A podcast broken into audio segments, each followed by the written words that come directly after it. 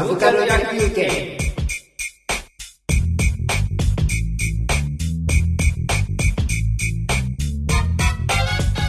えっ、と「スター・ウォーズ・クローン・ウォーズ」っていう、えー、と 3DCG アニメーションで、あれは劇場版公開した映画版もあり、うん。その後テレビシリーズになって、えー、と本国で今シーズン3までいってるのかな、うん。でえっ、と「スター・ウォーズ」って今正式なやつはエピソードが全部で6作あって実写版のやつは6作あって、でし一応旧三部作って言われてるのが新しい時代の方の息子世代の456で、うん。親父ねダース・ベイベイダーのの123の2と3の間の話なんですね、はい。クローンウォーズっていうのは。それであのー大昔にその大きい戦争があったっていうのをそのクローン戦争っていう戦争があったと、いうそのクローン戦争激化するクローン戦争の中でのそのまあ主人公のアナキン・スカイウォーカーという後のダース・ベイダーと,、はい。えー、とまあその師匠のオビワンと、うん。あとまあそこに実は弟子みたいな、アナキンにも弟子がいましたっていうアソーカっていう女の子の、うん。なんかツタンカーメンみたいな頭巾をかぶった女の子、ああ見た見た。うん。うん。がまあいて、それとまああのーあそこだと通称連合っていうのか、うん。宇宙のまあなんかその宇宙ヤクザみたいな人たちとまあ 戦ってるみたいなものを局地戦含めてクローン戦争。だからアナキンが必ず毎回出てくるっていうことではなくて、うんどっかの星に派遣されたあのいろんなジェダイの中の一人の話とか、そういうふうに本当に番外編ばっかりを毎回やってるみたいな、あ結構いっぱい話はあるんですよはい、だから映画版だと映画版は本当にこうエピソード2.5的な感じで、あのあの3人がメインなんですけど、うん。はいはいはい。本当にあのメイス・ウィウィンドウっていうあのサミュエル・エル・ジャクソンが主人公の回とか、あの全部いろんな時代が主人公の回があって、はいはいはい。まあ、それがこう本当に1エピソードで20話分ぐらいあるんですよ。はあ。1エピソードじゃない。えシーズン1つであうんうん20前後エピソードがあるのが、うん今シーズン3までいってずーっとクローン戦争。ははい長いんですわそれが。長くてえあれでしょ？だってアナキンがなんとか伯爵に片手を切られてそうですそうです。その後です。そのその後えっ、とオビワンと一緒になんだっけなんとか連合を追い詰めたっていうそのエピソード3の始まるオープニング前までの間。の前までの間、何年ぐらいのあれ間あるんですか？あれは確か 2, 2年ぐらいじゃないかなはいはい確か。はいあじゃあ2年間ずっと続いたクローン戦争を描いた作品。のまあそう局地戦だったりとかいろんなエピソードでいろんな星に行ってみたいな。うんうん続きようと思えばいくらでもいけるんですよ、なんかでなんかその前にクローンウォーズでカートゥーンネットワークが作ったあ。に 2D 版のあのカートゥーンネットワークとかあのパワーパフガールズみたいな絵はい柄あるじゃないですか、あの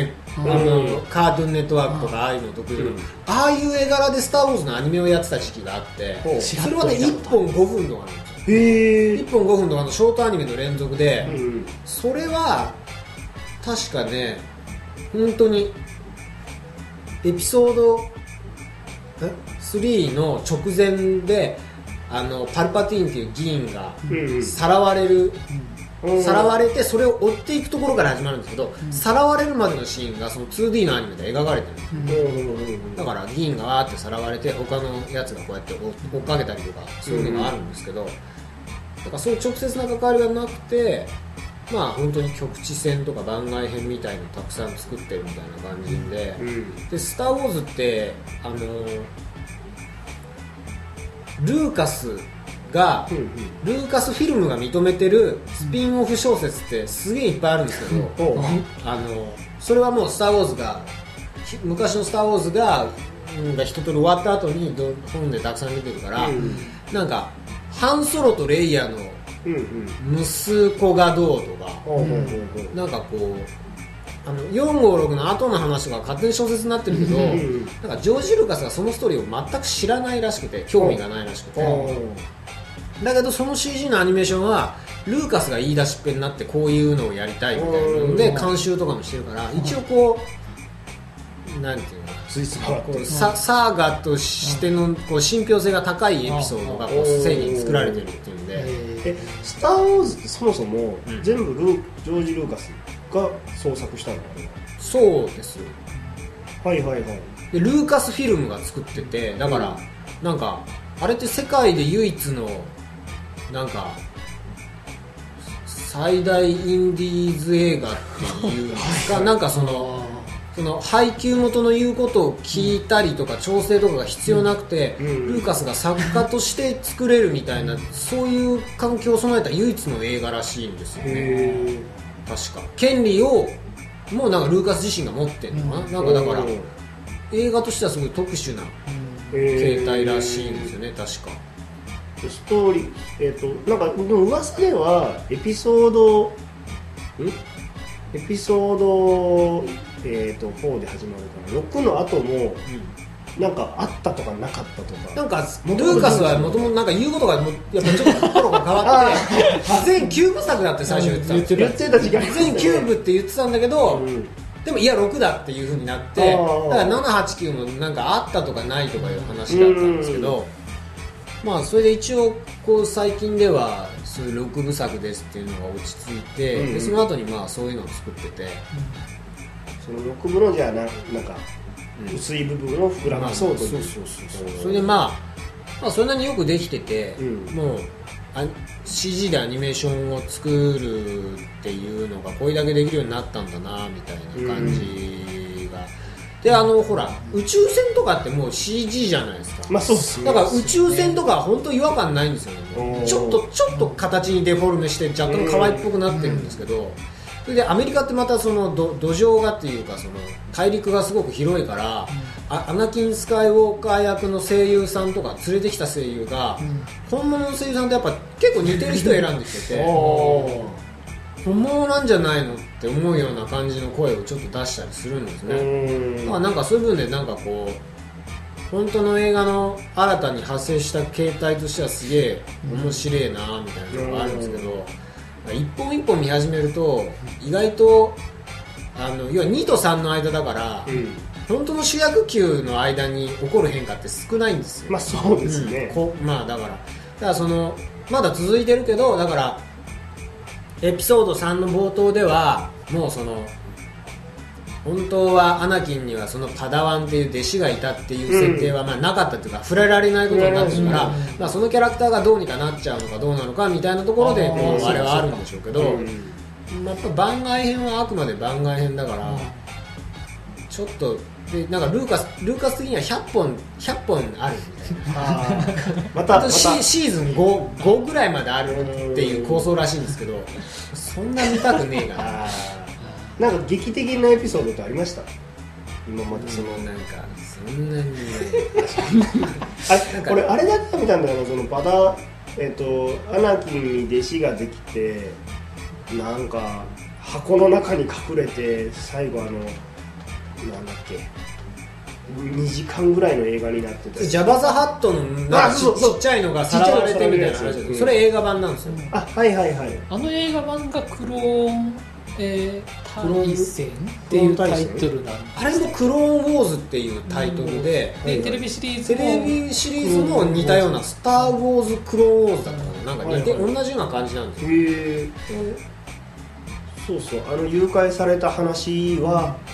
見たかな、うん。でもストーリーが思い出せないんだよな。なんかあれ見ててあのもうあそこまでいっちゃうと CG で全部作っちゃった方が、うん。おそらくうん。あの安上がりというか簡単、うん。その人間としての顔をあそこに埋め込む作業の方が大変だろうなっていうのを見て思っちゃいましたね。なんかあれを見てその一つ一つのエピソードはもう本当に「スター・ウォーズ」がの世界がもう大好きじゃないと ちょっとちょっと退屈になってくるなっていうのが正直あったんですけど、うん。なんか形としてなんかじ実写のエピソードをまあ引き受けてうんあのああいう風に拡張できちゃうんだっていうのがすごく面白くて、うん。だったらもう2と3の間じゃなくてその、うん。789の方を作っちゃえばいいじゃんみたいな。それはねすげえ期待してるだ部分。ダメになダメにはなっていないけど、うん？ま、マーク・ハミルとかもうおじいちゃんになっちゃったから、でも顔つきもまあだからルーク・スカイウォーカーに似せるならルーク・スカイウォーカーに似せて、うん。声似た声優を持ってきて、んあっちの続編を作るっていうかもう盛り上がるんじゃねえかなっていう気がしていて、あのルーカス今おいくつぐらいでしたっけ？もうでも60過ぎぐらいなんじゃないですかね確か。789全部やろうとすると間に合わねえのかなとかこう思っちゃうですね。言いますね。かつてうんうんなんなんせ一人で全部サーガを作ってるんだったら、うん。なんか共同作品とかだったりするのだったら引き継いでいって「スター・ウォーズ」をこうなんかライフななんか一人のライフワークじゃなくてもうなんていうの世代をまたぐプロジェクトにしてもいいのかなと思うけど、まあ、今のままじゃそっちにはいかねえようなって感じですうん、なんかその辺がなんか結構、うん、新三部作の世界に結構こだわってる、うん。いやうんダース・ベイダーになる前のそのアナキン・スカイウォーカーの世界に意外とこうこだわってるのかなみたいなんかな感じがあって。アナキンの世界がどんどん豪華になればなるほど、うん。そのルークの世界観がどんどんしょぼく見えてきて、うん。あっち膨らましてくれやっていうのは。なんかおまけねごあっちが本当に後日談みたいな感じになんか思えてきちゃったりするところもあります SF とかもそうだしなんかこうだからうーんジョージ・ルーカスの息子さんとかがそのジョージ・ルーカス亡くなった後に、うん。じゃあ僕が引き継いで789作りますってなんかストーリーがあるのかなってちょっとそれはつ妻がまた別会社を立ち上げ 息子は別会社を立ち上げどちらが本物のスタースター・ウォーズと元祖スター・ウォーズと2つできちゃったみたいな。泥沼になっちゃいますよどんどんになねっちゃってでもなんかこう、うんまあすごいストーリー重視なあれじゃないですけど、ん。今は、まあ、日本の例だと「クレヨンしんちゃん」が終わらなくなったとか、うん。ドラえもんが終わらなくなったっていう例もあるので、うん。まあ引き継がせるなら引き継がせるなり、うん。終わらせるなら終わらせるなりみたいな、うん。なんかこうラインを引いてほしいなみたいな。なんか個人的にはなんですけど「そのスター・ウォーズ」って大河としての物語性がすごい好きで、うん。やっぱりあのダース・ベイダーを中心としたあれって衝撃的なこう切ない物語だなと思ってるから、こうなんかあんまりこう短編集みたいなそのドラえもんの大長編的なものがバカバカ出てくるのってあんまり好きじゃないかなっていう部分は多少あって、うんうんうん。まあだからそういう意味ではでもなんかその親子サーガっぽい感じは確かに6つ以上作るのはなかなか難しいのかなっていう感じはまあするはするんですけど一応だって6 6つ全部に、まあ、あのアナキンっていう人は出てくるわけじゃないですか、うん。ダース・ベイダー化しても。うん。やっぱ789を作るならもうそれがないくて、でそのルーカスが見てないスピンオフ小説には、うん。亡霊として復活した銀河皇帝がとか言ってるからああーやっぱそうなっちゃうああーそういうの出しちゃうんだみたいになっちゃうみたいな感じか、まあななんか聞いた話だとあのなんだクレックベアだっけな？なんか向こうの有名な SF 作家さんとかが書いてるそのなんなんていうんですか非公式うん。ストーリーみたいなところもあるらしいですよね、でもなんかそういうのだとなんかルルハンソロと、まあ、いろいろんな本当すごいシリーズたくさん出てるんですよね、うん。ハンソロとレイヤが結婚して産んだ子供が2人ぐらいいてその2人もなんかジェジェダイにななりのみたいなでそのルークはジェジェダイ学校みたいなのをまあ作ろうとしてあでなんかルーク自身はなんか最初敵の女暗殺者みたいなのと争ってたんだけど、うん。そいつが改心しただかなんだかでその元暗殺者とできて、うん、どうのみたいな。でもはあそう なんか残念な方向そうなんですよ。だからそれが結構残念な感じに匂いがするから。か。そうなってくるとじゃあその中でどれを789に選ぶのかっていうのは。だし、まあ、そのルーカスなんていうのは興味もないから知らないみたいで、だったら本人が、まあ、構想はあるんですよ、あるんなら、うんっていうのをまあ出すなら出し出しとけば、うん。後々誰か作るかもしれないし。まあ、どなんかすっげえ年代かけてやっと作った平和平和な状況で今落ち着いてるから一回まあ壊して。だってそうですよ。だってえ456やって僕がそのどうやら123を作ることが決定したようですって聞いたのってもう本当に20年じゃないかな。なんかそのくらい前で、あの水野晴郎さんが最後に喋ったような記憶があってそれからねようやく落ち着くまでってすごい時間かかってるからですね。ご本人が7式をあっさり作るのは難しいんだろう難しい気はしますね。最後にじゃあ続編見たいものってあります？映画でもいいですしアニメでもいいし。なんか続編で難しいですけど、うん。あれの続きはあ軽音？慶応はね僕 続編見たいもの。うんあれば続編見たいものね。続編か。なんだろうな。落ち着いてる作品だと自分で言っといて分かんないや。うん。っていうか意外と続編見たいので、まあ、さっきの 軽音軽音まあそんな見たくないんだけど 軽音も動いてるしそのエヴァンゲリオンも別に動いてるし、まあ。別にアキラの続編見たくねえし。いや僕はだから続編っていうかその好きなので後日談がとにかく好きなので、うん。打作でも全て見たいんですよね。な何事にかけてもはいはい。で見てがっかり多分するのが8割かなって思うんですけど。でもあるとなんか安心するというか。確かにな。だから4号えースター・ウォーズも456あってなんかスター・ウォーズファンの人ってしょうがねえから123見たりとかってのありますよああいうのって。なんかサーガとして成立させたいからです単体で例えば「スター・ウォーズ」の1を見て1を単体の作品としてどんだけその面白いかみたいな。1には見るのはね根性はいりますよ。ですようん。ね、3まで行くと腑に落ちるけど、うん3であの4につながってる安心感があってうん3ってすごく僕も見てて楽しいなと。1にはやっぱりその前後関係を意識しながら、うん。これがああなるんだっていうものを見てみないと、うん。1を映画としてふんって見てもそうみたいな。男の子かわいいみたいな。他の猿の惑星とかあの辺の続編があまた作ってボケしょうがないからこう見ちゃうとかなんかあの辺もあってだでもなんか、うん猿の惑星って僕なんか最近最近本当に偶然その最後の猿の惑星とかなんとか猿の惑星って 一連の流れを見たけどなんかすごいんですね。あれも結構本当にタイムなんとかじゃないけど歴史を変えてうん猿がどうなったけどなんとかみたいな。あんなにあるんですね。あんなにあるんびっですよくりしましたちょっと。ギャグ路線になってからうんすごいですよね。うん続編ね紅の豚2なら見たい。紅の豚はでも紅の豚2か。紅の豚はなんかもう豚じゃなくなってると思うんですよね。えまた豚になっちゃった。また豚になっちゃった。あそうでそうなるんですよそうそう来るかあのあの女の子。息子が豚になっちゃった。子供がいるということ あー。どうですか？このなんかあのコミックバンチ的な展開は。あの素敵なああそっか。俺でも続編見たくなくなったあきっかけってコミックバンチかもしれない。ー。でも「筋肉マン2世」とかなんかちゃんと人気ありますよね。やってるけどそろそろ辛いですよねまあ。筋肉マン2世って言ってんのに1の世界にタイムスリップしてますからね今確か。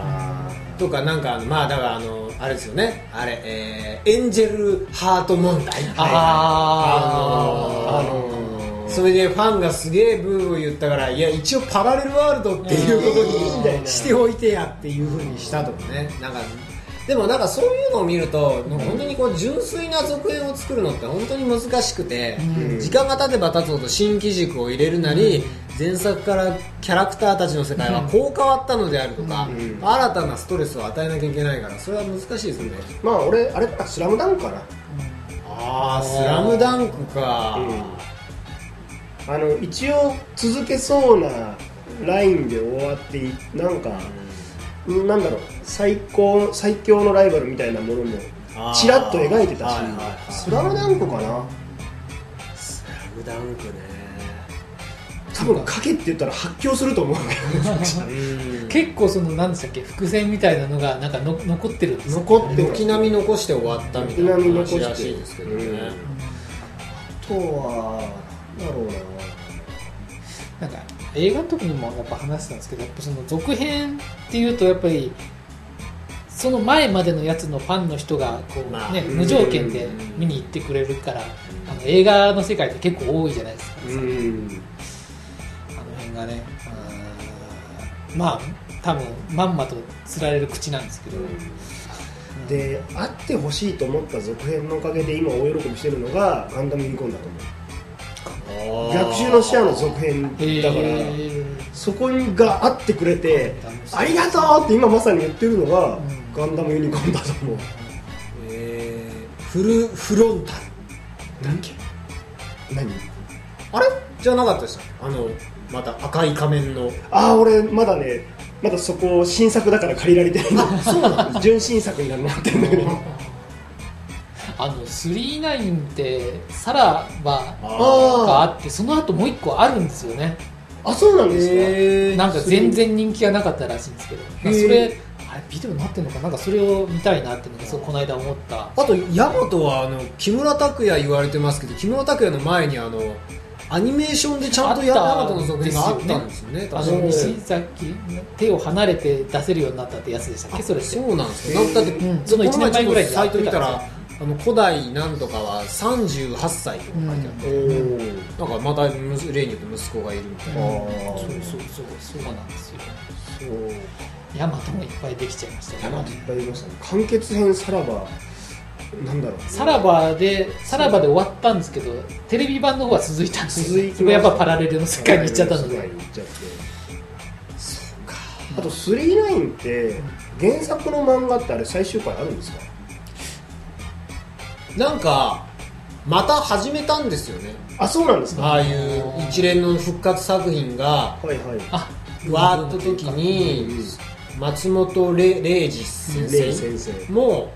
えー確か39をどっかで再び始めて、うん。でなんかまた中断してるみたいあな流ーれになってるかな。なんかアニメ版とかはそのハーロックが出てきたりなんやらで、こうその大河ドラマにしよう大うん大河ドラマに一本のストーリーにしようとしてるけど、うん。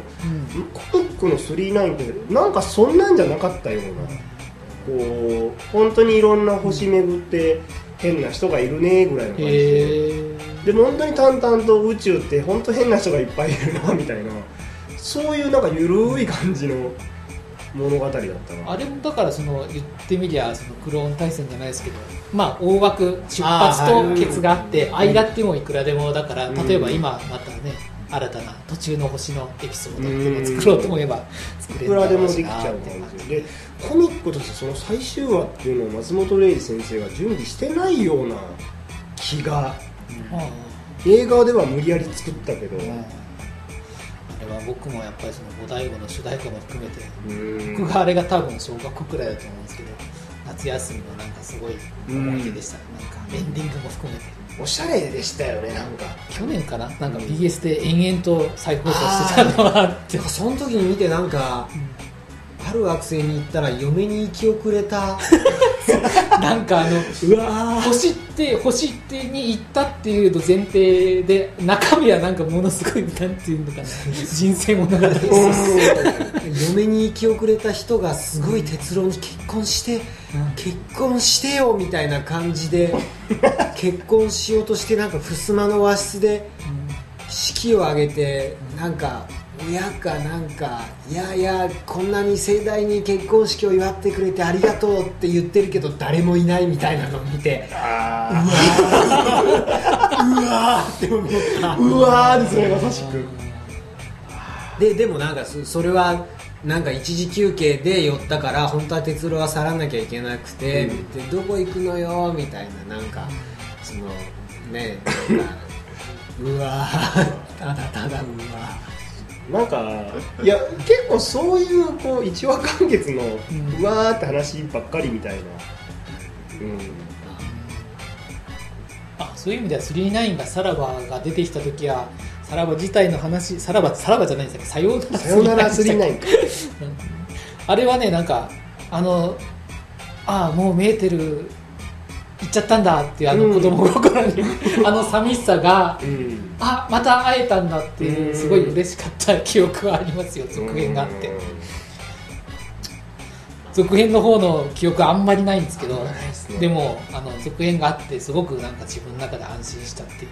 あでもそれ結構大事な話ってたまにあるので今パッと思いつかないんだけど、あの人たちどうなったのかなみたいなのが、パッとわかなんか出会ったことを匂わせるよううん。な続編の演出とかって、なんか